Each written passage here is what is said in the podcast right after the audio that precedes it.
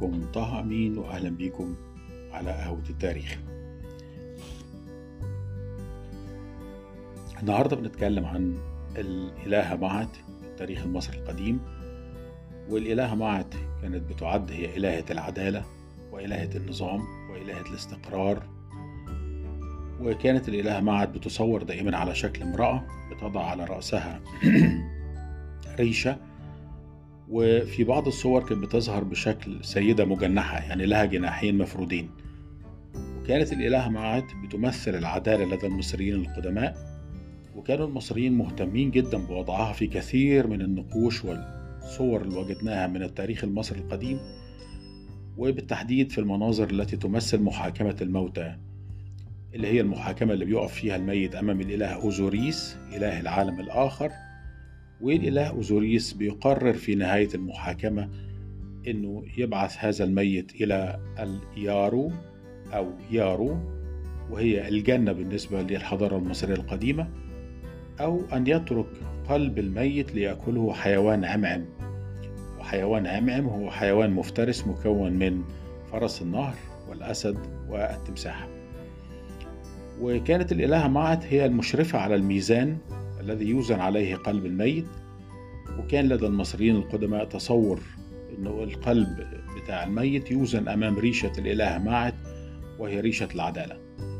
فإن كان القلب أتقل من الريشة في هذه الحالة يكون الإنسان إنسان سيء ولا يستحق أنه يدخل إلى حقول الإيارو أو إلى الجنة. وإن كان القلب أخف من الريشة فده يعني أن هذا الإنسان يستطيع أن يذهب إلى حقول الماعت وحقول الإيارو ويستمتع بالعيشة مع الآلهة ومع الملوك. والإله معت عشان نقدر نفهم معناها الحقيقي بالنسبة للمصريين لازم نعرف المضاد لكلمة معت المضاد لكلمة معت في التاريخ المصري القديم كان هو لفظ إسفت وإسفت تعني الفوضى. الفوضى وعدم النظام وعدم الاستقرار وبالتالي تكون معت هي المعاكس للفوضى فتكون معت هي الاستقرار وهي النظام وهي التوافق في الحياة الدنيا. معت في الحضارة المصرية القديمة كانت أعمق من كونها مجرد تمثال لإله يتم عبادته لدى المصريين القدماء ولكنها كانت تمثل معنى كوني عميق بالنسبة للحضارة المصرية القديمة. ولأن الآلهة في مصر القديمة كانت تنقسم إلى درجتين درجة الآلهة الكونية اللي هي الآلهة اللي بيتم عبادتها في كل أنحاء مصر وفي كل الأقاليم المصرية والآلهة المحلية اللي هي كانت آلهة بتعبد في بعض المناطق وفي بعض الأقاليم. والآلهة الكونية بالنسبة للمصريين القدماء كانت الآلهة التي تتحكم في الكون منذ أن بدأ الكون. وهي الآلهة التي تسيطر على كل شيء وهي الآلهة التي تساعد الناس على الحياة وهي التي تحفظ لهم الحياة الدائمة والأزلية والأبدية في العالم الحي وفي العالم الآخر. الإلهة معت من الناحية التاريخية كانت هي الفاصل بين الدولة القديمة والدولة الحديثة. وعشان أصدقائنا اللي ما يعرفوش تقسيمة التاريخ المصري القديم التاريخ المصري القديم كان ينقسم إلى ثلاثة مراحل رئيسية وثلاثة مراحل فرعية. المرحلة الرئيسية الأولى بتسمى الدولة القديمة وهي تبدأ من الأسرة الأولى في عام 3200 تقريبا قبل الميلاد عندما قام الملك مينا أو نارمر بتوحيد القطرين. لأن مصر كانت مقسمة إلى جزئين جزء شمالي وجزء جنوبي. الجزء الشمالي هي مصر السفلى والجزء الجنوبي هي مصر العليا. ولأن الملك مينا أو نارمر كان من الجزء الجنوبي فاستطاع أن هو يوحد الجنوب بالكامل واستطاع أنه يتوجه من الجنوب في اتجاه الشمال مع جيش من أهل الجنوب لتوحيد المنطقتين الشمال والجنوب. وبذلك استطاع الملك مينا أنه يضع على رأسه ولأول مرة تاجي الشمال والجنوب. تاج الشمال اللي كان يعرف باللون الأحمر وتاج الجنوب اللي كان بيعرف باللون الأبيض. وتستمر الدولة القديمة من الأسرة الأولى حتى نهاية الأسرة السادسة ثم ندخل في أحد العصور الفرعية اللي هي عصر الإضمحلال الأول أو عصر الفوضى الأول. وهنا الدولة المصرية المركزية بتفقد السلطة اللي هي كانت بتديها القدرة على توحيد القطرين وبيظهر مجموعة من حكام الأقاليم اللي بيقدروا إن هم ينفصلوا بالأقاليم بتاعتهم ويستمر هذا الوضع منذ بداية الأسرة السابعة وحتى نهاية الأسرة العاشرة. في بداية الأسرة الحادية عشرة بتبدأ الدولة الوسطى وهي أحد عصور القوة في التاريخ المصري القديم عشان الملك يستطيع أن هو يعيد توحيد مصر المركزية مرة تانية ولكن للأسف الدولة الوسطى لم تستمر أكثر من أسرتين الأسرة الحادية عشرة والأسرة الثانية عشرة. ثم يبدأ عصر جديد من عصور الإضمحلال والفوضى في مصر وهو عصر الهكسوس ويسمى عصر الانتقال الثاني اللي الهكسوس قدروا إن هم يغزوا مصر فيه ويستولوا على الحكم واستمرت مصر في عصر الإضمحلال الثاني من الأسرة الثالثة عشرة وحتى نهاية الأسرة السابعة عشرة. في نهاية الأسرة السابعة عشرة بتظهر أسرة جديدة. أسرة كانت موجودة في مدينة الأقصر طيبة. في ذلك الوقت هذه الأسرة استطاعت أنها تقوم بتوحيد مصر مرة أخرى وتقوم بتوحيد وتقوم بطرد الهكسوس على يد الملك أحمس. ملك أحمس الأشهر أحمس الأول المشهور في التاريخ المصري القديم بطارد الهكسوس ومحرر مصر. وتبدأ من هنا الدولة الحديثة وهي عصر القوة والازدهار والغنى والثروة في التاريخ المصري القديم. الحقيقة أنه عصر الدولة الحديثة يستمر من بداية الأسرة الثامنة عشرة حتى نهاية الأسرة الواحد والعشرين ثم تدخل مصر في عصر آخر امتلأ بالكثير من الفوضى والخلخلة وبعض الصعود وبعض الهبوط وهو العصر اللي بنسميه العصر المتأخر. نرجع تاني بقى للإلهة معهد ونكتشف أن الإلهة معهد كانت هي الفاصل الحقيقي بين الدولة القديمة والدولة الحديثة.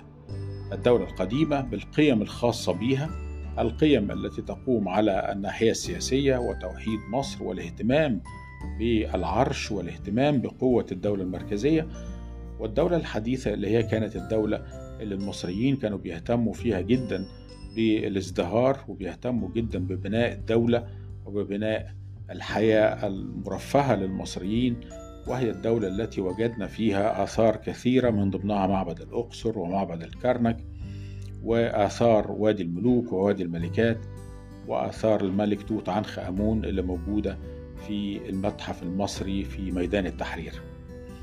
المعهد هي الفاصل بين الاثنين أو الحقيقة أنها الرابط بين الاثنين لأن المعهد كانت في هذه اللحظة تنتقل من مجرد أنها إلهة تتحكم في العالم الآخر وتستطيع أنها تحكم على القلب بتاع الميت. إن كان قلبا يستحق أنه يدخل عقول الإيارو أو يدخل الجنة أو لأ وتنتقل إلى جزء من الحياة البشرية للمصريين والحياة الاجتماعية للمصريين. وهنا بنلاقي الإلهة معت موجودة عندنا في صورتين إما صورة الوصايا أو صورة الشكاوى. وببساطة شديدة نقدر نقول إن الوصايا تعني أن الإلهة معت موجودة ومتحكمة لأن كل الوصايا اللي كانوا بيديها الآباء أو الحكماء في ذلك الوقت لأبنائهم كانت بترتكز دائما على فكرة الحفاظ على المعد والحفاظ على الانتظام والحفاظ على الاستقرار.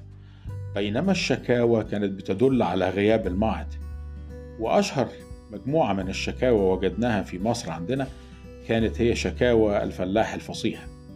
شكاوى الفلاح الفصيح حسب ما بتحكي الوثائق المصرية القديمة بتقول إن أحد الفلاحين خرج من القرية بتاعته وذهب إلى منطقة أخرى عشان يشتري ما يحتاجه وفي الطريق خرج عليه لصوص سرقوا منه كل ما كان لديه والفلاح ملقاش قدامه طريقة غير إن هو يشتكي إلى حاكم الإقليم اللي حصلت فيه السرقة. وحاكم الإقليم في هذه اللحظة رفع الشكوى إلى الملك والملك وجد أن الفلاح بيتميز بفصاحة شديدة ويتميز بقدرة على التفلسف وقدرة على وصف الأشياء وقدرة على التعمق في الفكرة وهي فكرة غياب المعد ولذلك الملك طلب من حاكم الإقليم أنه ما يبتش في الشكوى بتاعت الفلاح ويتركه لبعض الوقت عشان الملك يشوف فصاحة هذا الرجل إلى أي مكان ممكن أن تصل. وهنا بنلاقي إن الفلاح في البداية كان بيتكلم على مجرد ان هو بيطلب حقه وإنه عايز حاكم الإقليم يدور له على الحاجات اللي اتسرقت منه. إلى أن يصل لمرحلة من هذه الشكاوى ويصل إلى مرحلة من التأمل والفلسفة حيث يناقش بعض المفاهيم منها موضوع السعي وعدم السعي. يعني هل حاكم الإقليم يسعى لتحقيق المعد أو حاكم الإقليم لا يهتم بتحقيق المعد وتحقيق الاستقرار. وفي وسط شكوته يبدأ يتكلم عما عرفه هو نفسه بفكرة البلادة البلادة في عدم الفعل وعدم المحاولة لفعل أي شيء للحفاظ على المعد ويناقش أفكار الخير والشر ويناقش أفكار العدالة والفوضى ويناقش أفكار فلسفية. ربما يعني نستطيع أن إحنا نستنكرها شوية على آه، صورة هذا الشخص باعتباره يعني رجل يعمل بالزراعة وليس فيلسوف من الفلاسفة المعروفين في التاريخ المصري القديم. والحقيقة أنه المؤرخين والكتاب والباحثين اختلفوا هل شكاوى الفلاح الفصيح دي واقعة حقيقية ولا هي مجرد نوع من الكتابة الأدبية اللي حاول بيها أحد الفلاسفة أنه يوصل أفكاره؟ وكثير من الكتاب وكثير من المؤرخين والباحثين بيعتقدوا أنها نوع من الكتابة الأدبية ولكنها كانت بالتأكيد مؤشر على غياب المعهد وعلى غياب الاستقرار وعلى غياب النظام في ذلك الوقت. المعهد في الحقيقة آه، في بعض الأوقات وبالذات لما وصلنا للدولة الحديثة يعني ما بين الأسرة ال 18 والأسرة ال 21 كانت المعهد هي الرابطة بين ذاكرة الأمس وبين اليوم. وكانوا المصريين القدماء بيقدموا ذاكرة الأمس باعتبارها التاريخ وباعتبارها كل ما عمله الأسلاف والأجداد وما حاولوا من خلاله إن هم يعملوا يبنوا دولة مركزية ويبنوا حضارة كبيرة زي الحضارة المصرية. واليوم بالنسبة للمصريين كان يمثل القيم الثابتة.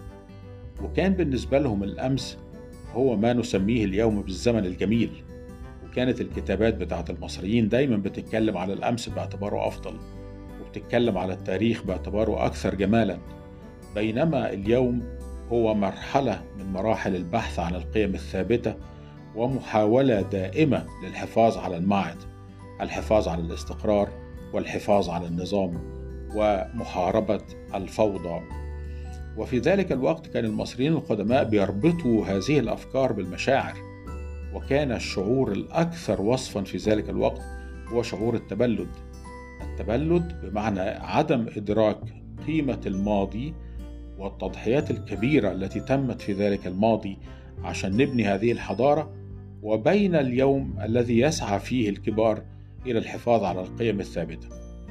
ظهرت كمان المعهد بشكل كبير في تعاليم النمحات الأول وكان بيتكلم فيها عن المعهد وبيقول إن الصراع في ساحات القتال يكون سببه الرئيسي هو نسيان الماضي يعني نسيان التضحيات الكبيرة اللي قام بها الأجداد والأسلاف ونسيان القيم المهمة التي نسعى للحفاظ عليها آه، لاستقرار الحضارة ولاستقرار الدولة المركزية. الخلاصة إن الماعد كانت بالنسبة للمصريين القدماء معنى فلسفي ومعنى عميق أكبر من مفهوم العدالة وأكبر من مفهوم الصورة اللي موجودة في محاكمة الموتى وأن المعت كانت بالنسبة للمصريين لا تتحقق بشكل تلقائي ولكنها تتحقق بالجهد وتتحقق بالإرادة وتتحقق بالسعي ولا تتحقق بالبلادة ولا تتحقق بالتوقف عن عمل ما هو واجب أن يتم. وكانوا المصريين بيعتقدوا دائما أن المعهد في هذا الوقت هي نتيجة من نتائج الذاكرة ونتيجة من نتائج السعي المستمر اللي بيعملوه في أيامهم الحالية عشان النظام يستقر وعشان الفوضى تختفي وعشان الاستقرار يكون موجود دائما في الحضارة المصرية. شكرا لكم ونلتقي في حلقة أخرى من على قهوة التاريخ.